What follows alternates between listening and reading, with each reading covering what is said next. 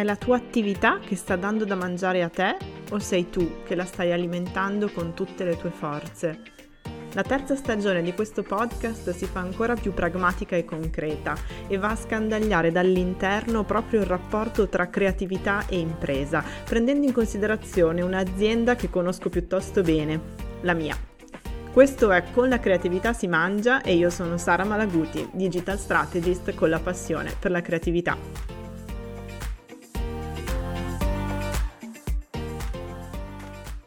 Benvenuti, allora siamo arrivati alla fine di questa miniserie, io spero che vi sia piaciuta fino a qui. Eh, diciamo che questa è la puntata conclusiva in tutti i sensi, cioè quella che traccia anche un po' la strategia per il futuro. E eh, mi piaceva appunto eh, dare l'idea che comunque anche per noi la strategia in realtà non è così chiara, definita una volta per tutte e l'ho chiamata un gioco. Cioè sarebbe molto arrogante, secondo me, di, di questi tempi, eh, decretare una volta per tutte che la nostra visione da qui a tre anni, cioè la strategia to cure, sia esattamente questa, cioè quella che io ho, ho stampato qui e che ho sotto i miei occhi non ho l'idea, cioè detta proprio francamente, io non ho idea se sarà così, se succederà qualcosa nel mentre per cui dovremmo cambiare totalmente rotta, però ecco ci tengo molto a, a precisare che non deve essere una cosa che spaventa, cioè noi dobbiamo introiettare in un certo senso l'incertezza, l'insicurezza, volgerla a nostro favore per quanto possibile e comunque conviverci perché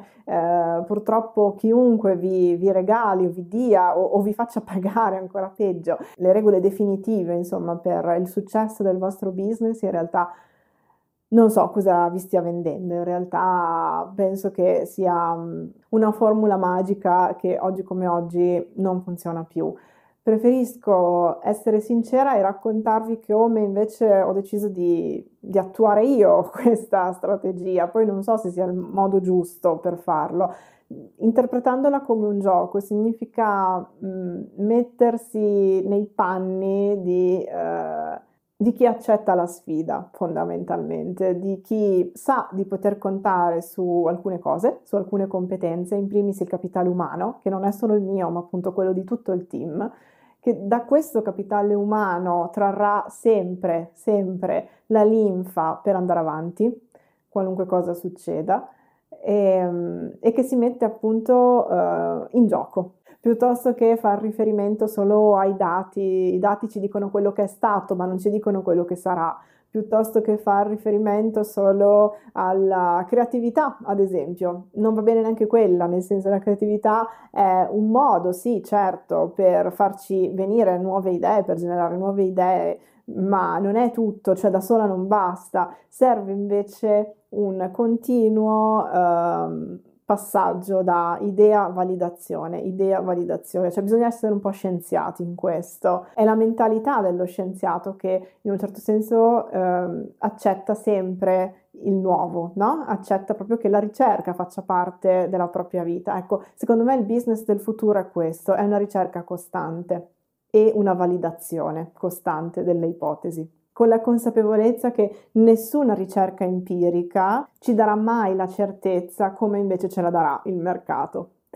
Bene, fatta questa premessa, ci tenevo ovviamente a farla per trasparenza, appunto, eh, vi racconto cosa c'è dentro queste pagine che appunto si chiamano Roadmap Flowerista 2022-2024 ed è eh, la roadmap che appunto ogni inizio anno eh, presento al team ed è la roadmap che a giugno viene messa in discussione, cioè viene ripresa in mano e si dice ok, di tutto questo che cosa è stato fatto realmente e che poi viene ridiscussa nuovamente a dicembre per capire quanto di quello previsto nel 2022 è stato veramente fatto, cosa che appunto abbiamo fatto un altro giorno eh, a dicembre 2021 per, per chiudere l'anno. Non vi racconterò per filo e per segno ovviamente tutto quello che c'è qui dentro, vi dico anche però come, come è stata pensata pensata, sinceramente, cioè è fatta di obiettivi macro, ok? Cioè laddove sono le aree dove dobbiamo migliorare,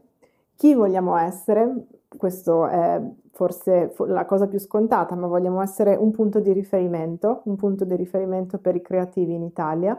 Um, E che cosa concretamente auspichiamo di fare in questo anno? Questo anno è l'anno della scalata per noi, cioè scalare significa accrescere i numeri. Ecco, questo è l'obiettivo macro, se vogliamo. Quindi ogni area di business sa che è chiamata a fare questo. E poi c'è un dettaglio, cioè c'è un dettaglio di ogni singola iniziativa ehm, consta di deliverables di progetto, cioè di che, quali diciamo, eh, caratteristiche fatta questa iniziativa e come si andranno poi a misurare, quindi quali sono i KPI che decideranno se è stata portata avanti bene, quali sono le risorse umane coinvolte e quali sono le tempistiche. Per concludere poi con una eh, timeline finale che è fatta così, banalissima timeline uh, del 2022 appunto e un outlook su 2023-2024 ma appunto solo a grandi linee, però invece il 2022 è un pochino più preciso con le varie iniziative spalmate nell'anno.